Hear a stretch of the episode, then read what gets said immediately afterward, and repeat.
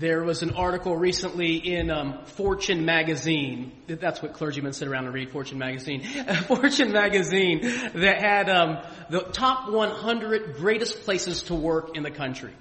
The greatest places to work. And, and so the, as I looked into sort of the, the ranking of the 100 greatest places to work, I, I wanted to see what were the criteria by which they decided this is a great place. I mean, what makes a great place to work, a great place to work. And so Fortune actually hired an outside company that was like a data analytics company.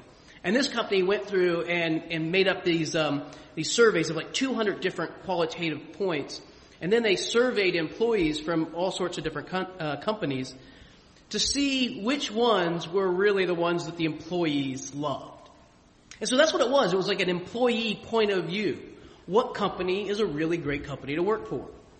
And for the last two years, the same company took number one, Hilton, which I was kind of surprised.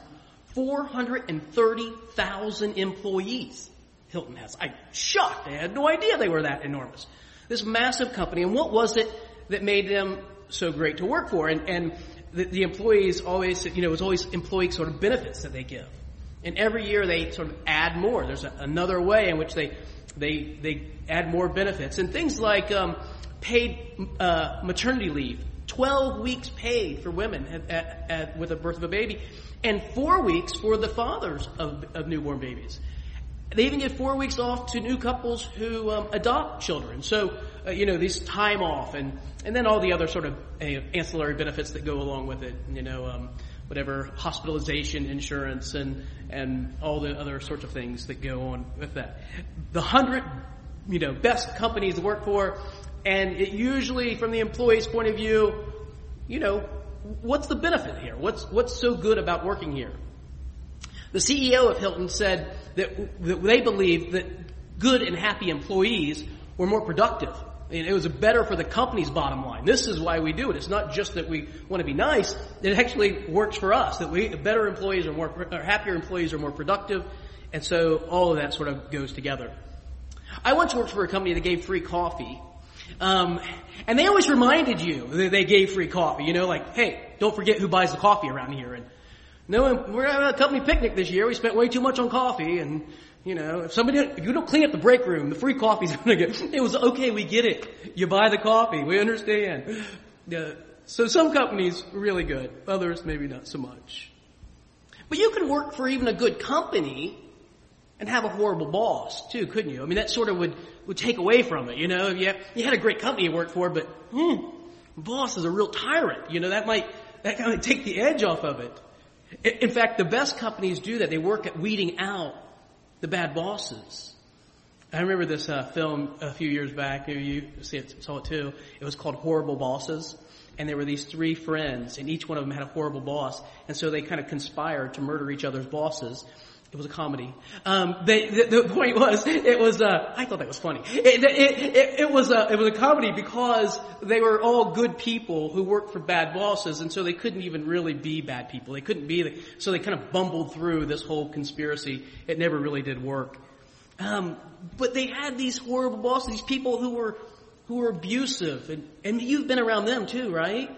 And if you haven't, maybe it's you. no, I'm joking. Uh, you know, there's bad bosses who, who are tyrants, who, who are abusive and, and say cruel things and, and create a hostile environment wherever they go. I had this one boss who was exactly like that. Um, I worked for a grocery store chain when I was, you know, late teens, early 20s, and, and, um, and this guy, he would never say my name right. He would always call me Borsel. you know, I tried gently to, you know, Boysel, I'll settle for Boysel, whichever you like. Um, but there's a Y, not an R. And it, Borsel, hey Borsel, come here. He never called me my first name, always just Borsel. And one day, I remember the assistant manager says, if any of you call me Borsel, it's over. And one other day, the assistant manager comes to me, he says, why does Mark always call you Borsel? And I'm like, I don't know. And he says to me, you know, he even fills out the schedule, so he has to write your name every week. I know. But that wasn't that was the, the least of his uh, annoying things. He was um, he was much more difficult to work for than just that. The prophet Jeremiah grows up in the home of a clergyman.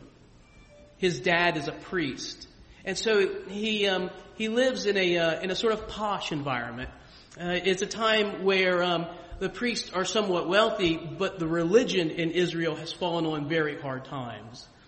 A lot of the people are starting to worship these gods called Baal. The Baals were um, fertility gods. And so the whole cult of the Baals was wrapped up in fertility practices, and it was very lewd, uh, licentious kind of worship that involved temple prostitutes and, and all sorts of things like that. And they were also worshiping another god called Moloch. And Moloch was a god who demanded child sacrifice in order to produce um, uh, adequate rain and, and fertility for the earth. So these two fertility gods, uh, the Baals and, and Moloch, uh, and the, the Moloch god was, it was this, like, the statues that people made were enormous. They would be, you know, uh, several stories high, this big bull-like uh, god, and he held this big cauldron that, in, in which they would build a really hot fire. And there would be steps leading up to the cauldron, and, and parents would literally take their newborn infants up there and drop them in this cauldron and sacrifice their newborn children for the sake of the community. It was a horrible practice. It was outlawed by the Bible that you, you shall not, you, should worship any other God other than, than, than Yahweh, the God of Israel. But this practice is particularly deplorable and spoken about. Well, Jeremiah grows up in the, in the home of a clergyman, so he, his family worships the right God, but it's at a time when nobody else really is doing this. So he sort of grows up, I think, ostracized from a large part of the community that he's really not, um, you know, chums with with all the all the rest of the fellas. And early in his life, um, God calls Jeremiah to become a prophet. Now, the work of a prophet is not. Uh, I don't think it's well understood in a, in a lot of, um, of people's minds. I think most people think of prophets as sort of um, like predictors. You know, they, they're, they're, people who who predict the future or or have these um, events that are going, to, and they do that. But they do it in a different way. Prophets speak into a historical situation. They see something that is, is wrong and they speak to it. They say, this is not consistent with God's call and the covenant that you're supposed to be living under. And so they, they go right after the bad practices of the people and say, look, here's what the Bible says, that you, you're not living consistent with the Bible. And the prophets are lay people. They're not, they're not ordained clergy. Um, you know, the prophet Amos was a, was a farmer. He says, you know, that he's a, he's tending fig trees and had to come up here and do this job because God called him to do it. Early in Jeremiah's life, maybe 18, 20 years of age, he has a call by God to become a prophet. Listen to it. You don't have it in the, in the text in front, in the bulletin, but listen from chapter one. Now the word of the Lord came to me, Jeremiah says, saying, and this is God speaking to Jeremiah, before I formed you in the womb, I knew you. And before you were born, I consecrated you. I appointed you as a prophet to the nations. He's getting a little information, isn't he? Jeremiah, I thought all this time I was just sort of living my life. No. I've had a plan for you, Jeremiah. And you're going to be a prophet. You're going to speak for me. You're going to be my voice to, to, uh, to thrones, to people of power. And Jeremiah responds this way. Um, he says, verse chapter one, verse six, I said, Ah, Lord God, behold, I do not know how to speak, for I'm only a child. I'm not ready for this job. This is not, I, am not at all ready. Uh, perhaps you should move on to somebody else, a little more seasoned, you know. Um, I barely have had my driver's license for a couple of years. You know, I, I'm not up to this. But God doesn't let him off the hook. Do not say, the Lord says to me, the Lord said to me, do not say I am only a youth. For to all whom I shall send you, you shall go, and whatever I command you, you shall speak. Do not be afraid of them. Do you know when you tell somebody not to be afraid? it's when there's something of which to be afraid, isn't it? You know, uh, you, your kid's getting on a roller coaster for the first time and you're like, oh no, it's fine. It won't, it's not scary at all. Of course it's scary the first time you get on a roller coaster. I remember having that conversation with my oldest son. Oh no, it's fine. It's perfectly fine. He's like, no dad, you're lying to me. No, no, I'm not. It's going to be a lot of fun. You're going to love this. And we got off and he said, why did you lie to me? That was terrifying. uh, yeah, why do you tell somebody not to be afraid? Because there's something of which to be afraid. And God says to the prophet Jeremiah, don't be afraid. Go to whomever I send you and say whatever I tell you. And maybe you think, you know, The word of the Lord came to me and told me to go do something. I'd just go do it. Maybe you would. Chapter 20. Now this also is not in your text, but just listen to this. Now Pashur the priest, the son of Immer, was chief officer in the house of the Lord. That's the temple in Jerusalem. And he heard Jeremiah prophesying these things. What things? Jeremiah had one sermon. Doom and destruction is coming to Israel. God is going to send another nation and they are going to lay waste to this land. Nobody wants to hear that message. Nobody wants to hear that sermon. Do you have another one, Jeremiah? No, I have one sermon. This is it. I, doom and destruction is coming. I was at a friend's house yesterday and she says to me, um, hey, have you heard the new Bob Dylan album?